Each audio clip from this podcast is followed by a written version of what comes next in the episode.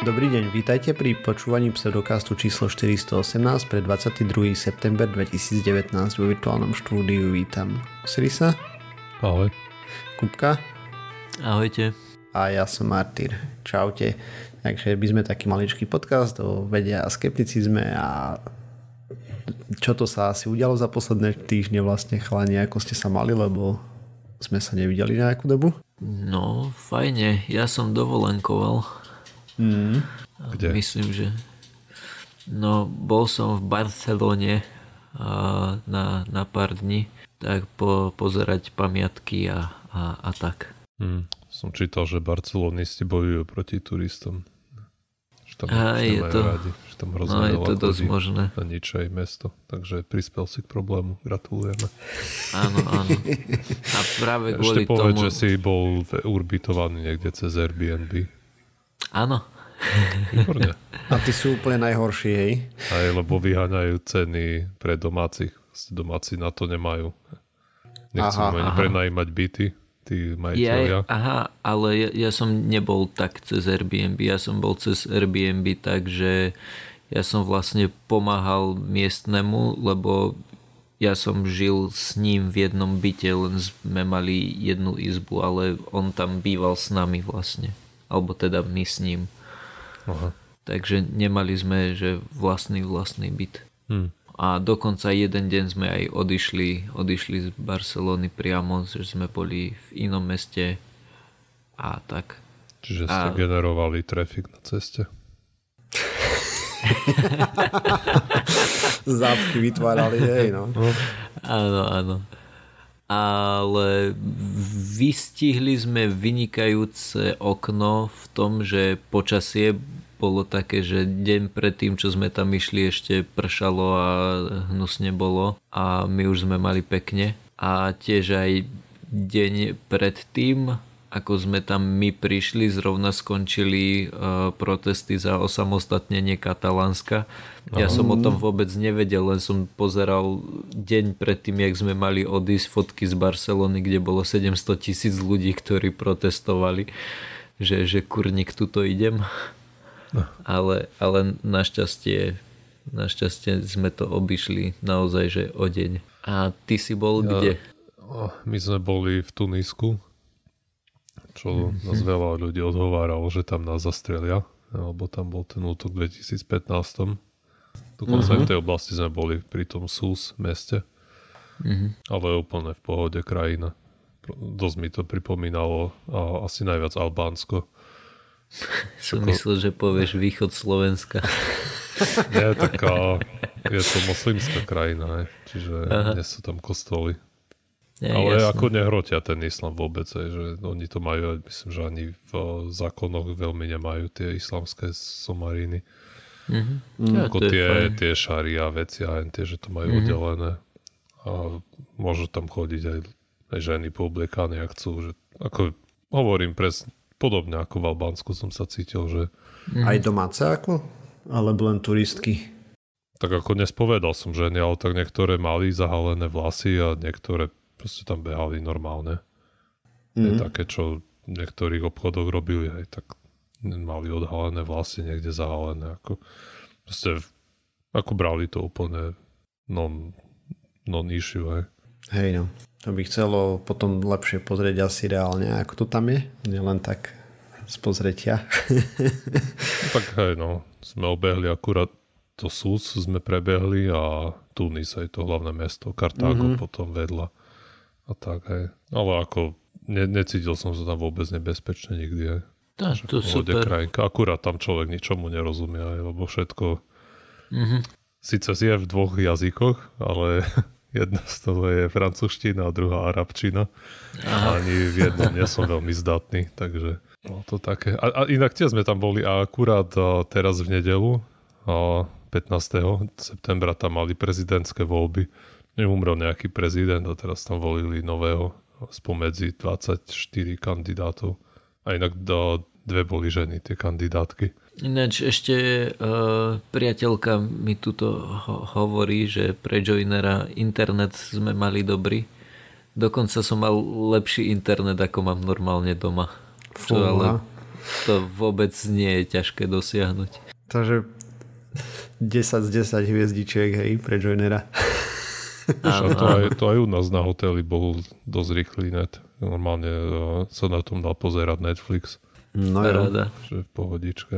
To už moderná doba, keď na hoteli máš taký net. A tak to už asi teraz Kamo, to však to aj vo väčšine tých balkánskych hotelov bolo nejaké Wi-Fi. Aj v úplných dúpach v Kosove podobne, čo by človek mm-hmm. nečakal asi. OK.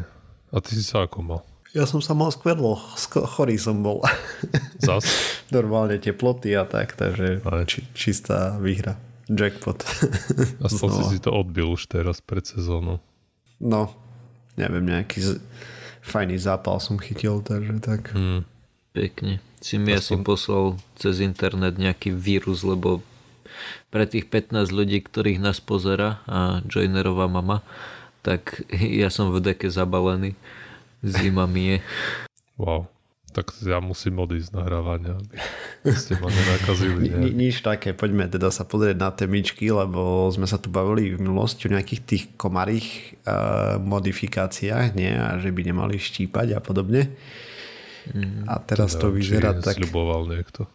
teda nie, že No. by nemali štípať tie, čo mali šíriť maláriu, mali mať uh, problém. Bavili sme sa o tom, že jeden z... Vlastne problém je, hej, čo všetci vieme, že komáre to je najvražednejšie zviera na Zemi. Hej, najviacej ľudí majú na svedomí s, ďalekam, s ďalekým náskokom.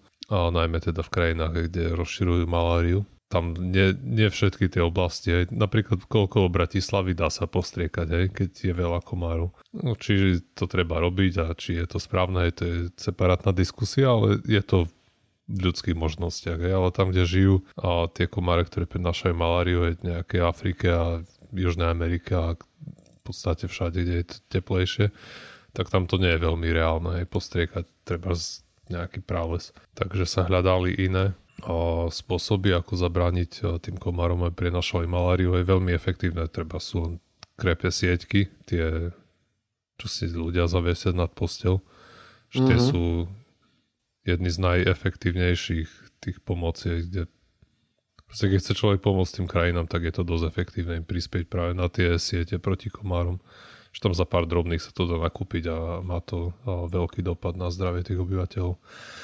No, ale keby sme chceli eliminovať tie komáre, čo chceli samozrejme výskumníci, o tom sme to aj viackrát hovorili, je, že zdalo by sa tie komáre nejak geneticky modifikovať a následne by sme vypustili do divočiny a teraz tie modifikované by tam nejakým spôsobom o, zdecimovali tú populáciu. A to posledné dva roky robila spoločnosť o, Oxitec v okolí mesta Jakubína, o, to je v Brazílii a oni za tie uplynulé dva roky teda vypúšťali každý týždeň nejakých 450 tisíc tých komárov do okolia aj toho mesta. A tieto komáre, ktoré tam vypúšťali, mali takú genetickú modifikáciu, ktorá spôsobila, že vlastne scipnú. A keď vlastne oplodnia tie komáre, alebo nechajú sa oplodniť, teraz neviem, či to boli a, samčekovia alebo samičky, ktoré vypúšťali. Ale mal nejaký gen, ktorý proste spôsobil, že potomkovia tých komárov ako scipnú. Hej. Nebudú budú nejaké den- dengľavé a proste zdechnú na rúce. A, Mhm. a s tým, že oni už v Labaku hovorili, že nejakých, nejaké 3% a tých potomkov prežijú, ale že boli v laboratóriu úplne a, oslabené a nečakali, že by boli schopné sa rozmnožovať v prírode proste scipli raz, dva. Teraz sa pozerali na to, ako sa tom darilo okolo toho mesta Jakubína po tých dvoch rokoch a vyhodnotenie je a, dosť a, zmiešané. Tak poprvé tá je, fungovalo to celkom dobre. Podľa toho, čo som čítal, tak a, tá populácia komárov dramaticky klesla, ale nefungovalo to úplne tak, ako a, si mysleli výskumníci, pretože oni sa nadejali, že tým, že väčšina scipne tých a, komárov a tí, čo prežijú, tak budú takí cintľaví, že sa nerozmnožia, tak to sa ukázalo, že to nie je pravda, pretože v tej populácii tých komárov, ktoré tam boli, sa našiel genom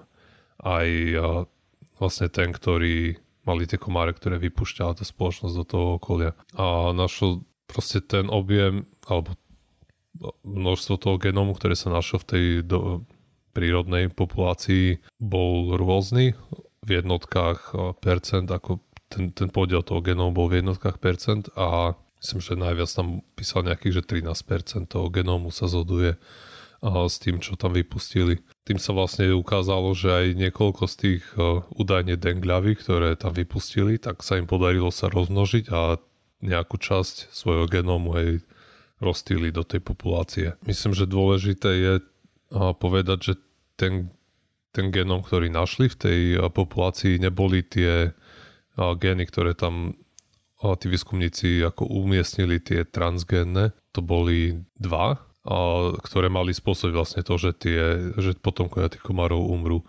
To DNA, ktoré našli, vlastne tam bolo z komárov, ktoré tie Oxitec použil predtým a vlastne na tú genetickú modifikáciu a tie pochádzali z o, nejakých druhov, ktoré sa vyskytujú v Kube a v Mexiku. A, a to bolo aj proste to genetické v úvodzovkách kšovy, ktoré ako neboli tie cieľové gény.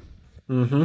A, čiže teraz tie komáre v tej oblasti Jakobína majú vlastne tie svoje domáce gény a budú sú tam nejaké gény a, kubánskych a mexických komárov. Čiže Tie tam sa tam nejaký... dostali ako? Akože tým, že ich tam tá firma zavliekla? Áno.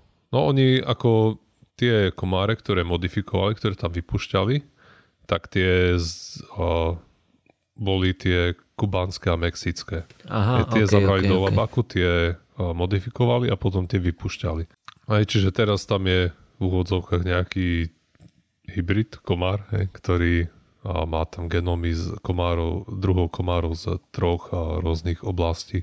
A to nám nejakým spôsobom vadí, či to je iba akože v rámci správy? A vyzerá, teda zatiaľ je to ešte dosť nové a nie je jasné, či to niečomu vadí, ale predpoklad je, že asi ničomu, aj keď je otázka, nakoľko Vlastne s určitosťou to nikto nevie. Môže sa stať, že táto unikátna kombinácia toho genómu spôsobí, že budú treba odolnejšie voči nejakým pesticídom, pesticídom alebo že budú ľahšie prenášať chorobu.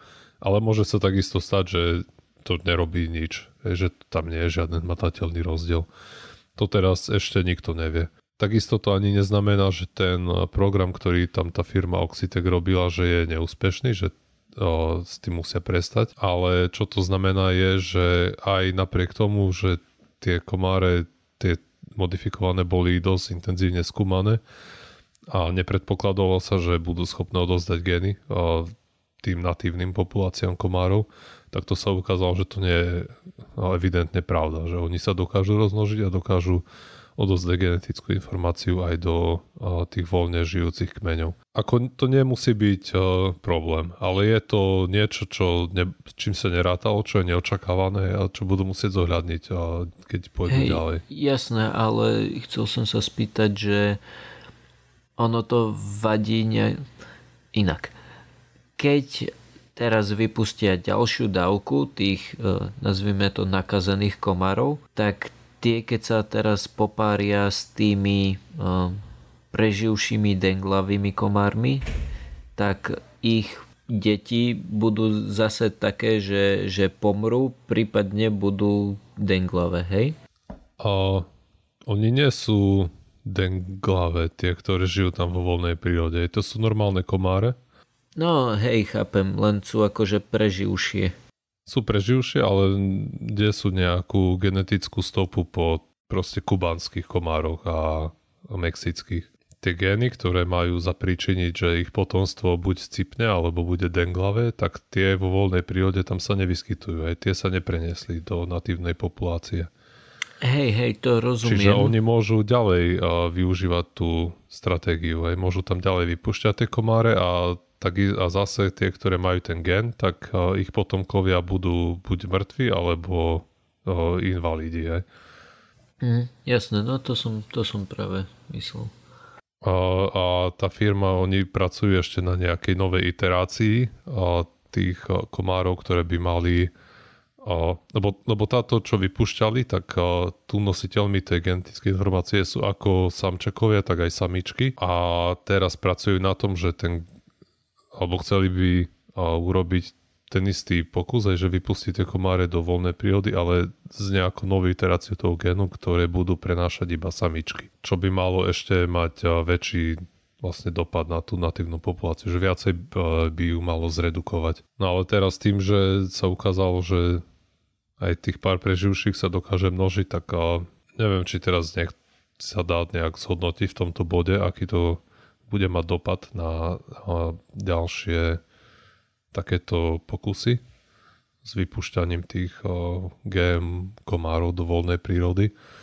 Mňa ako lajkovi to nepríde ako nejaký showstopper, lebo tým, že sa tam nedostali tie, tie gény, ktoré, do ktorých montovali, že do ktorých pchali šrubovák, tak by to nemusel byť taký problém.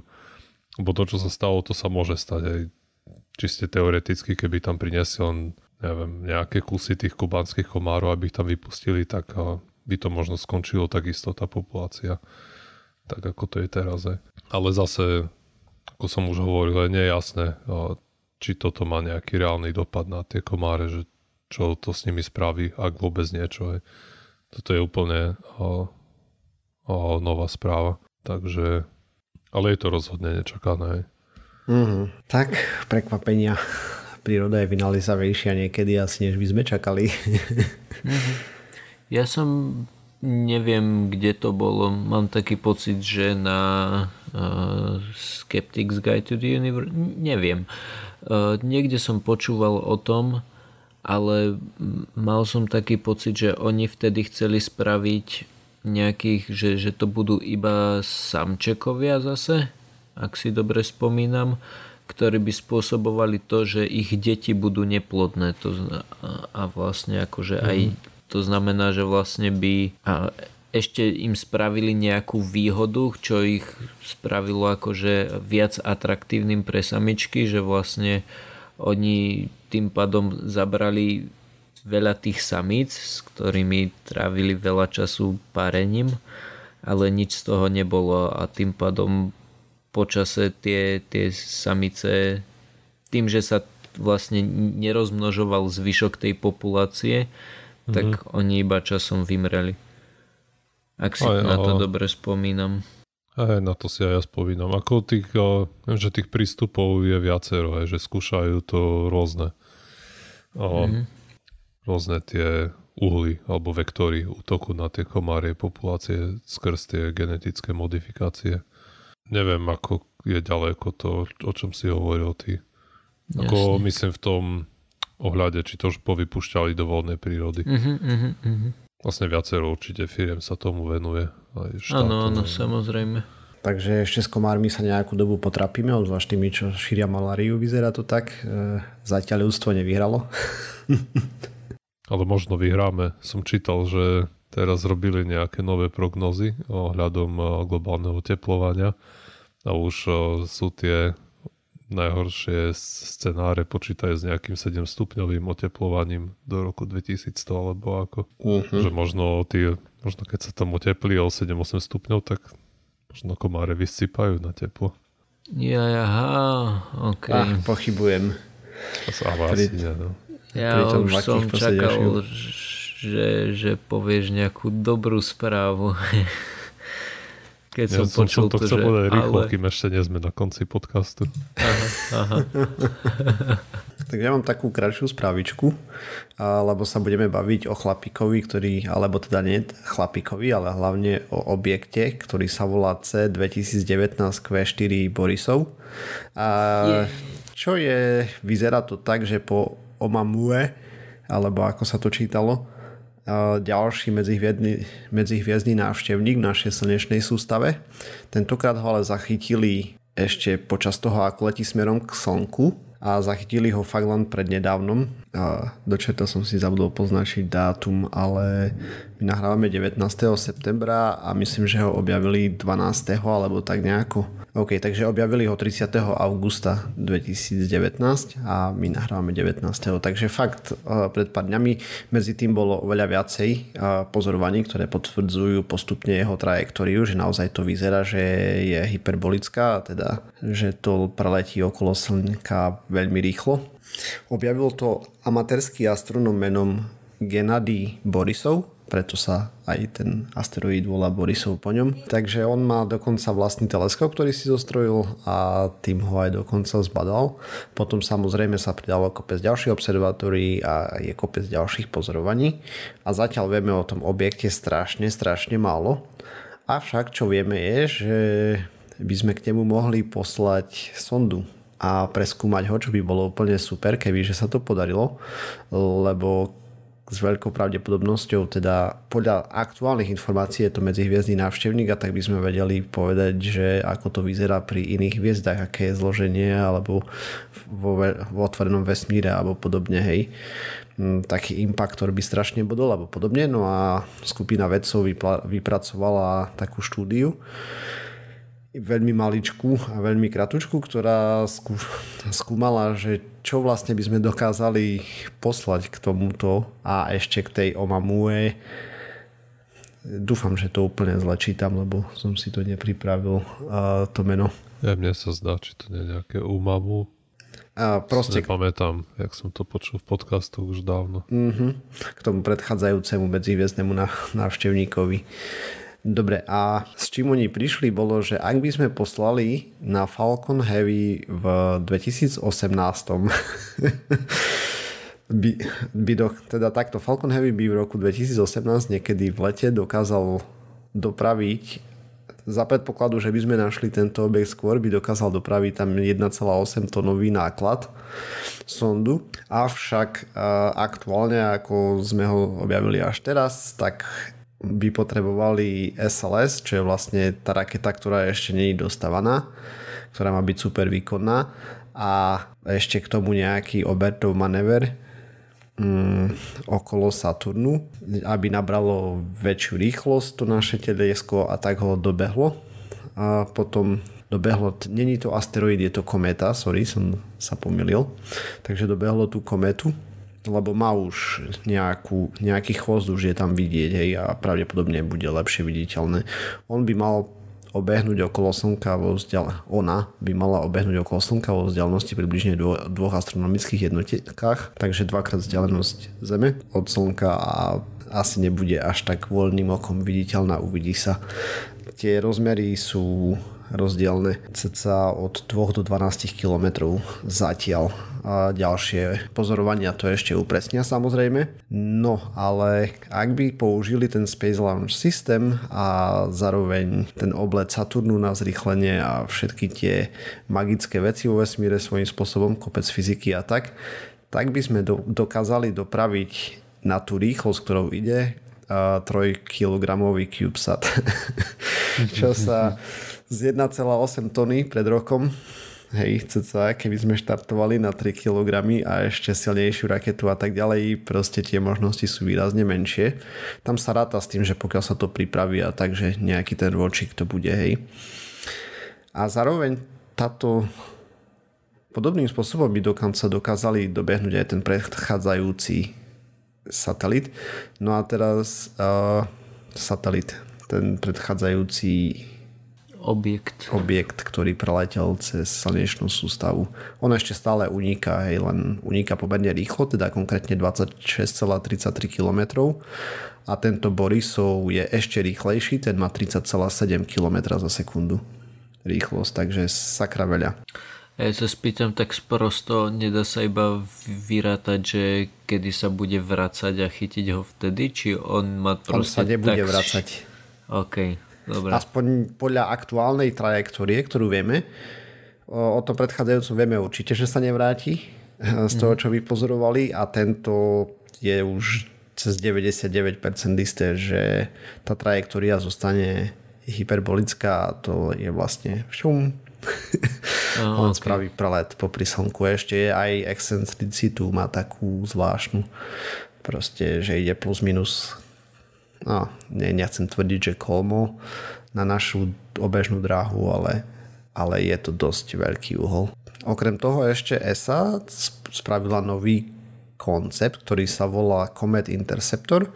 A išlo by o 3 satelity, ktoré by čakali vo vesmíre na nový potenciálny objekt takýto a potom by mali nejaký rýchly zásah, hej, že proste by doleteli k nemu, mal by tam byť súčasťou nejaký impaktor, potom by pozbierali vzorky a dopravili na Zem.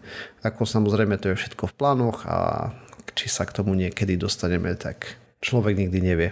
Zatiaľ sme len pri špekuláciách, hej, a môžeme potenciálne tento objekt analyzovať teleskopmi, uvidíme, čo všetko budú vidieť veci a potom môžu špekulovať, že či sú na povrchu napríklad organické zlúčeniny, ktoré by mohli prispievať k šíreniu života.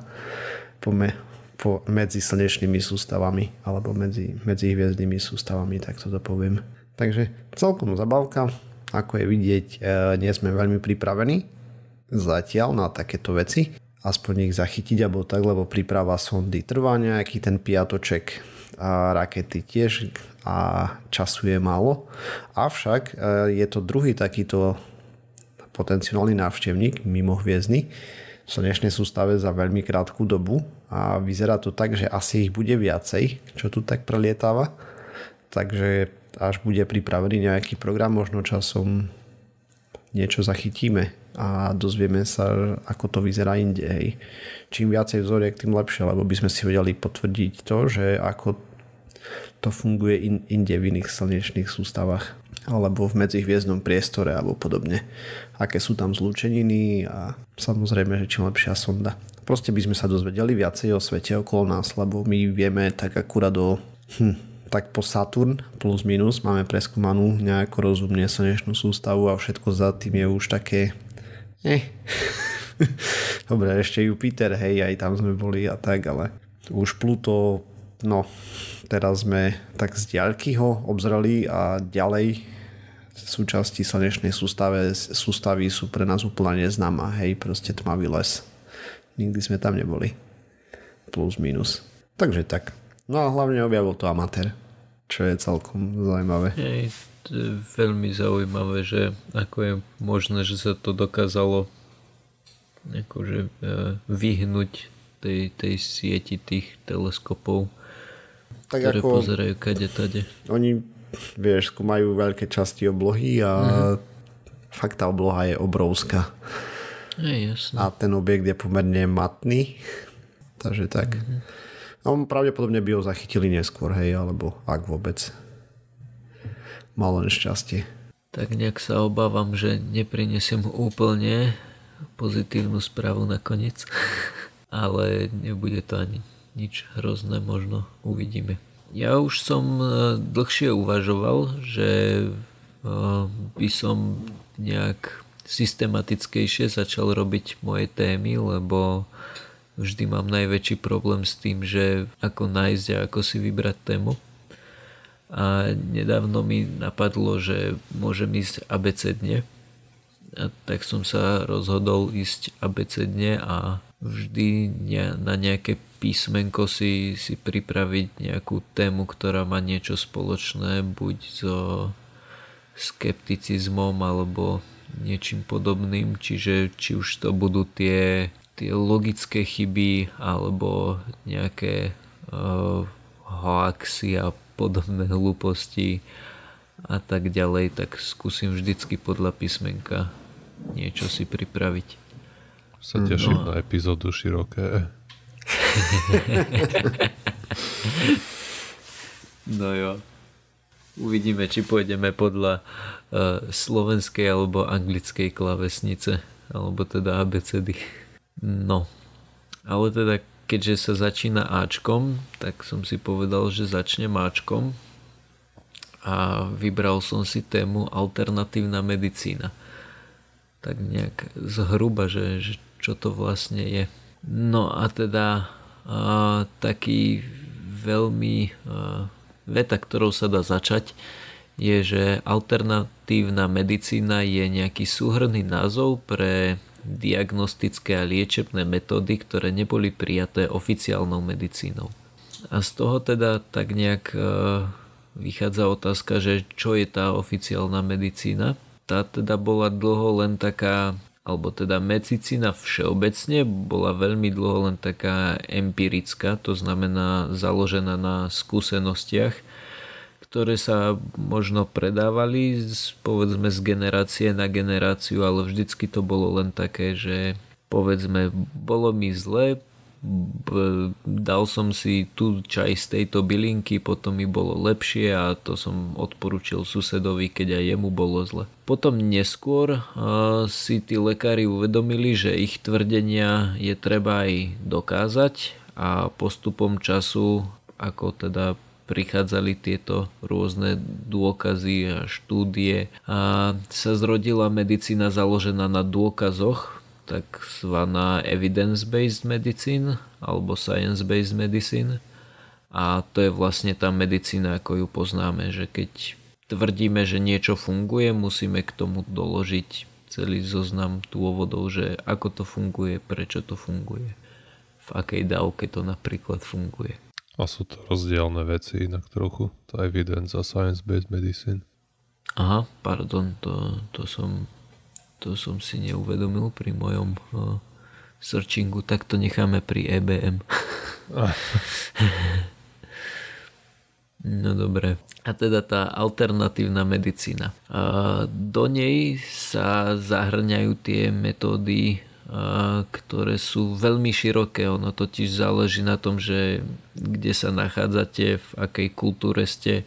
Napríklad u nás je rozšírených o mnoho menej metód tej alternatívnej medicíny ako napríklad v Nemecku alebo v Spojených štátoch a tiež v niektorých krajinách sú niektoré metódy ako napríklad chiropraktika alebo homeopatia, akupunktúra sú viac menej akceptované a ako iné časti, hej, že v, povedzme v niektorom štáte je to viac menej brané, ako že to napríklad prepláca poisťovňa, v niektorom nie, ale v zásade to vieme odlišiť podľa toho, že to nesplňa tie, tie časti, ktorá, ktoré by mala splňať tá evidence-based, tá medicína založená na dôkazoch. Takže ten drobný rozdiel medzi science-based medicine a evidence-based medicine je ten, že tá evidence-based medicine si berie ako len nejaké výsledky tých klinických štúdií, ako vyzerajú, kdežto tá science-based medicine ide ešte trochu ďalej a pozera sa aj na nejakú celkovú pravdepodobnosť tej premisy, aká vlastne, či to môže fungovať, či tá základná nejaká veda je stojaca za tým výskumom je nejaká overená a tak ďalej. Lebo proste e, v rámci tej evidence-based medicine môže byť nejaká klinická štúdia nejaká, kde vidie, že pupava pomáha na neviem čo, na chronickú bolesť. Aj keď tie výsledky sú malé, tak, podľa, tak by sa mali aj podľa tejto doktríny aj tie výsledky brať ako nejakého zahrnúť do tej medicínskej starostlivosti. Že to science-based medicine sa pozrie, no, že, no, že tu je, tak, to sú výsledky malé, aké, čo vieme o látkach, ktoré sú v pupave, ako majú šancu ovplyvniť nejaké tie receptory a tak ďalej, a tak ďalej. A môže ti treba, že síce podľa evidence-based medicine by pupáva mala hej, byť ako liečivo, ale keď sa na to pozrieš takto nejak zo široka, komplexnejšie, tak tak to nemusí byť úplne pravda. Čiže tá science-based medicine je nejaká prost nad, ako keby nadstavba. Je to krok ďalej od toho evidence-based medicine. Ako ten rozdiel, no nie je asi úplne kritický. Ja. No, pre mm-hmm. účely tohto tvojho segmentu aj ako, ale ako je tam ten nie, nie sú to vzájomne zameniteľné pojmy, to som tým chcel povedať asi. OK, dobre, tak, lebo to, to by som ja bol tvrdil predtým. No dobre, ale teda taká definícia podľa uh, Hertla, Jiří, myslím, dúfam, že sa volá Jiří, Hertl uh, napísal aj knižku o alternatívnej medicíne, uh, z ktorej som veľmi čerpal pre túto tému a knižka je voľne stiahnutelná na stránke Českého skeptického združenia Sisyphos. Dúfam, že to hovorím správne. Hmm. tam teda prišli k tomu, že alternatívna medicína je nejaký súbor metód, ktorá vedecká medicína všeobecne nepoužíva, pretože, a teraz je tam niekoľko bodov, prvý je ten, že princípy metód alternatívnej medicíny odporujú vedeckým poznatkom, alebo ich účinnosť nebola dokázaná štandardným vedeckým postupom, alebo účinok má byť sprostredkovaný nejakými duchovnými alebo neznámymi silami. A potom v širšom ponímaní, že alternatívna medicína sa sama definuje ako medicína odchylná od e, vedeckej medicíny, pretože vychádza z iného paradigmu. Alebo potom, e, že a prípadná účinnosť metód alternatívnej medicíny sa dá vysvetliť pôsobením prirodzených obranných síl organizmu alebo placebo efektom. A teda už podľa tej definície je, je vidno, že tie rozdiely tam musia byť, pretože častokrát je to kvôli tomu, že, že sa tá alternatívna medicína sama tak uh, definuje. Ale teda veľmi dobre si myslím, že sa dá ilustrovať ten rozdiel medzi týmito dvoma prístupmi napríklad v tom, že ako sa zavádza nový liek napríklad alebo nejaká nová liečebná metóda pri tradičnej klasickej medicíne, kde ide vlastne o niekoľko veľmi dlhých nie veľmi dlhých, ale niekoľko zložitých krokov, ktorý každý musí byť splnený a nad uh, každým je dozor. A teda tie kroky sú, že najskôr je nejaký um, objav nejakých nových zlúčenín, potom prichádza chemické testovanie tých jednotlivých uh, zlúčenín, následne testovanie na bunkových alebo tkaninových štruktúrach, kde sa testuje napríklad to, či to nie je karcinogénne, alebo teda či to nejak uh, nemutuje. Potom testovanie na nižších organizmoch, ako sú napríklad baktérie kvasinky, a testovanie na zvieratách, ktoré ale musí byť schválené etickou komisiou. Potom sa z toho vyrobí nejaké liečivo, potom sa to testuje na zdravých dobrovoľníkoch, potom na chorých dobrovoľníkoch, čo je nejaká pilotná štúdia a potom je schváľovanie nejakého vývoja lieku, schváľovanie toho dovezeného lieku. Kľudne ma opravte, ak hovorím hlúposti, ale v zásade ide o tú skončili sme pri pilotnej štúdii a následne je, sú myslím ešte nejaké štúdie, tu sa mi nepáči čo čítam. No po pilotnej potom už o, ide buď nejaká menšia, väčšia. Tam sú Aha. potom tie, tie fázy, tie, tie, tá, tie pilotná, to je neviem, tretia a štvrtá je potom nejaká väčšia, čo sa urobí nejaký kvázi rollout do Áno, áno. A verejnosti a potom sa to vyhodnotí aj neviem, o rok, o dva. Áno, áno. Tu, hej, hej, to je posledný krok, že sledovanie lieku v praxi, kde sa sleduje účinnosť, vedľajšie účinky a podobne. No dobre. A toto bolo teda pri nejakom novom lieku, povedzme, v, vo svete tej klasickej medicíny. Zatiaľ čo pri alternatívnej medicíne e, sa to nedá určiť tam neexistuje nejaký jednotný postup. Tam sa nedá povedať, že u nich je to horšie, pretože im chyba tento krok. Alternatívna medicína nemá nejaký jednotný postup. Je to skrátka rozbité na tak veľa častí, že každá tá časť má nejaký svoj iný, iný problém. Podľa mňa majú jednotný postup a to je taký, že si napríklad ten liečiteľ povie, no Takže pupava lieči bolesť hlavy. A teraz ideme urobiť štúdiu, ktorou to dokážeme. Čiže oni pracujú od konca. Zoberie mm. si tam povedzme 15 ľudí a z pravidla im povie, že teraz dostanete pupavu a tá vám uľaví od bolesti hlavy, čiže to vôbec nie je zaslepené. A tí ľudia potom nahlásia, že áno, naozaj ma teraz bola menej hlava, čo vieme, že môže byť placebo efekt, čo možno bude v epizóde P. a, alebo niečo iné, to je jedno, čo si vyberáš. A, a potom aj to publikujú v nejakom predatorskom žurnále za 100 dolárov a už majú dôkaz, hej, že to funguje. Tak som do náhodne som čítal akurát e, nejaké články, že bola štúdia, ktorá zisťovala, či akupunkturisti e, vedia dobre trafiť tými ihlami akupunktúrne body, nejaká metaštúdia, dajme tomu. No, neviem, čo presne to bol, no do hĺbky som nešiel. Počkaj, počkaj, akupunktúrne body ani neexistujú, nie? Pokiaľ im tak a sa na to oni, oni zistili, že, že sa to nedá vyhodnotiť, lebo proste nikto nevie, nepanuje žiadna zhoda ohľadom toho, kde by tie akupunktúrne body sa mali nachádzať. Presne. Takže je ťažko povedať, či to tí ľudia trafili alebo nie. Aha.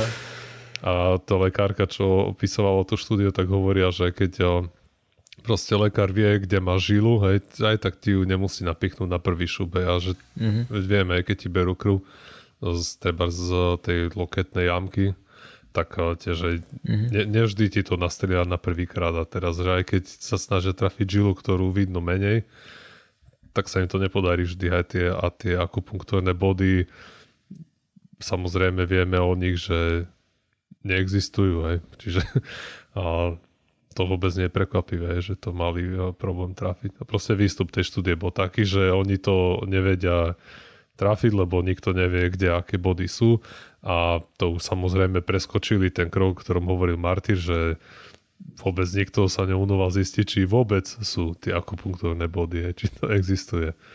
No, samozrejme, práve, že, že neexistujú. Aha. Ako ja by som tam práve, že išiel tým, tým spôsobom, že hodíš šipku do dverí a keď sa ti tam zapichne, tak okolo nej nakreslíš terž a tým pádom vždycky trafíš do stredu že Aj. nech pichneš tú ihlu kdekoľvek, tak povieš, že áno, tam bol ten bod. Veď hej, ale keď si zoberieš agregát nejakých všetkých tých akupunkturistov, mm-hmm. tak ti vidia, že ľudské telo je jeden veľký akupunktúrny bod. Áno. Lebo každý no a... povie, že niekde inde. No. Mm-hmm. Ale teda uh, si mi celkom uh, nahral, že si začal hovoriť o tých uh, nedostatkoch tých uh, experimentov pseudovedeckých, tak uh, už si spomenul, že môžu publikovať v nejakých uh, marginálnych predatorských časopisoch napríklad, alebo že tomu chyba nejaké kritické prehodnotenie, alebo napríklad potom, že podvedome skresľujú dáta výsledky čo sa môže kľudne stať pri ne, neslepených štúdiách napríklad. Aj pri slepených. Tento je ten p-hacking. Mhm, áno, hej, máš pravdu. To hrozí všetkým výskumníkom. Aha. Tie nevedomé nejaké áno, montovanie sa s výsledkami. Ako jasne sú nejaké niekedy kroky, je to aj ako vedomé. tomu predchádzať. A niekedy je to aj vedomé. Napríklad, hej, 100% štúdií o akupunktúre, ktoré sú z Číny, sú pozitívne, že ukazuje, že akupunktúra funguje. A, áno, to, to bol môj ďalší príklad, hej, že, aha, že, že tieto štúdie z Číny o akupunktúre sú na 100% pozitívne, zatiaľ čo keď robia analogické alebo rovnaké štúdie napríklad v USA, tak im vychádzajú pri najlepšom hraničné. A to aj vtedy, keď tam majú rovnakých čínskych expertov z Číny, mm. tak odrazu to nefunguje. Alebo potom zaujímavá vec je napríklad uh, publication bias, alebo teda nejaký to publikačné skreslenie, kedy v nejakých štúdiách sa nejaké homeopatiku môže javiť ako placebo, v iných má nejaké, nazvime to, hraničné účinky, tak e, sa zásadne publikujú len tie, kde sa javí to, to homeopatikum tak, že má nejaké tie hraničné účinky a potom e, keď sa robia nejaké metaanalýzy, tak sa zistí, že vo väčšine štúdí o tom vo väčšine publikovaných štúdí o tom homeopatiku vychádza tak, že má nejaké hraničné výsledky, takže treba to skúmať naďalej. Pričom kebyže sa publikujú všetky štúdie, ktoré boli vykonané, tak by sa zistilo, že vlastne, vlastne nefunguje vôbec a vieme to na základe tých štúdí. Hmm. Vieme, že v USA už sú si vedomi toho problému a podnikajú sa nejaké kroky. A špeciálne, a čo dobre funguje, je, že musia zaregistrovať štúdiu predtým, ako ju vykonajú v nejakom registri. Že idú skúmať toto a toto, budú použijú takú a takú metodiku, toľko a toľko účastníkov tam bude a mm-hmm. taký a taký výstup bude považovaný za pozitívne. Že všetko sa tu napíše dopredu čím sa eliminuje poprvé aj tie nevedomé ten p-hacking, že by mohli nejako vplyvňať výsledky. Čo napríklad môže byť to, že urobia 100 experimentov, lebo chceli by urobiť 100 experimentov, ale urobia 30 a zistia, že všetky sú pozitívne, tak na zvyšných 70 sa vykašľú. Hej. Že to, toto im nedo, tým nemôžu spraviť a takisto tým mm. odpadne to, že keď im to vyjde negatívne, tak že to nemôžu založiť do šuflíku. Hej. Že keď to zaregistrujú, tak to musia zverejniť niekde. Mm-hmm. Takže nejaké kroky v tomto smere sa robia aj, ale no, ide to pomaly. No. Takže na záver, často tu opakujeme taký vtip, že ako sa volá alternatívna medicína, ktorá funguje? Hm. Je, obyčajná medicína, normálna.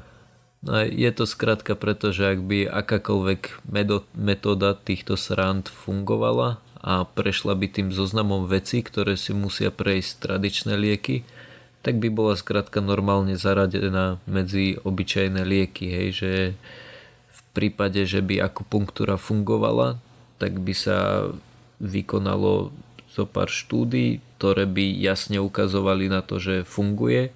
Spravil Lepšie by sa výskum. Placebo. Áno, presne tak.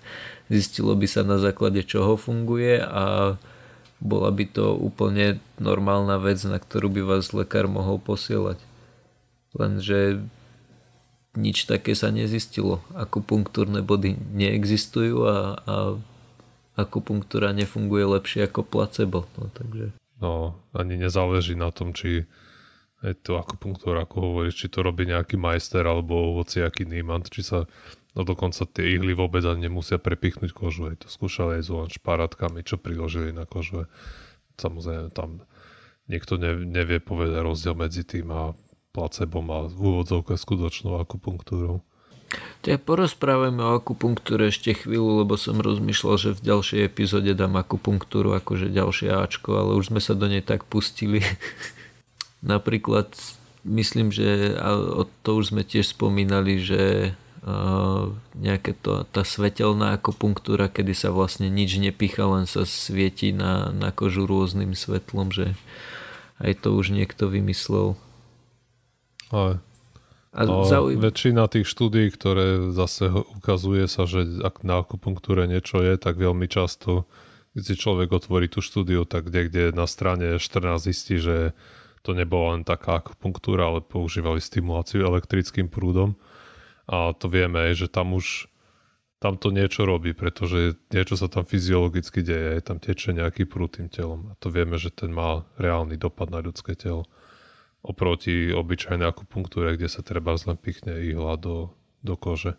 A už iba ako poslednú vec, ktorú by som dal tak historicky, že akupunktúra sa často považuje za tú tradičnú čínsku medicínu, ale tradične v Číne sa kedysi dávno robila akupunktúra s takými riadnymi klincami, ktoré boli častokrát rozpálené, ak si dobre spomínam. Mm-hmm takže tá, tá je moderná odnož s tými tenučkými ihlami nemá veľmi s tou tradičnou čínskou spoločné. Aj to som čítal knižku, to bol nejaký, čo on to bol nejaký kňaz v Manžusku, v nejakom regióne tej Číny a tam popisoval tie tradičné liečebné metódy, to bolo, ja neviem, 19. storočie, niečo také. Že to bola katastrofa úplne. Je o tom aj napísaný blog na pseudokaste niekde. Aha, to, tak odtiaľ to, to potom poznám, aj. lebo jak si to spomenul, tak si hovoril, o, o tom som už niekde čítal.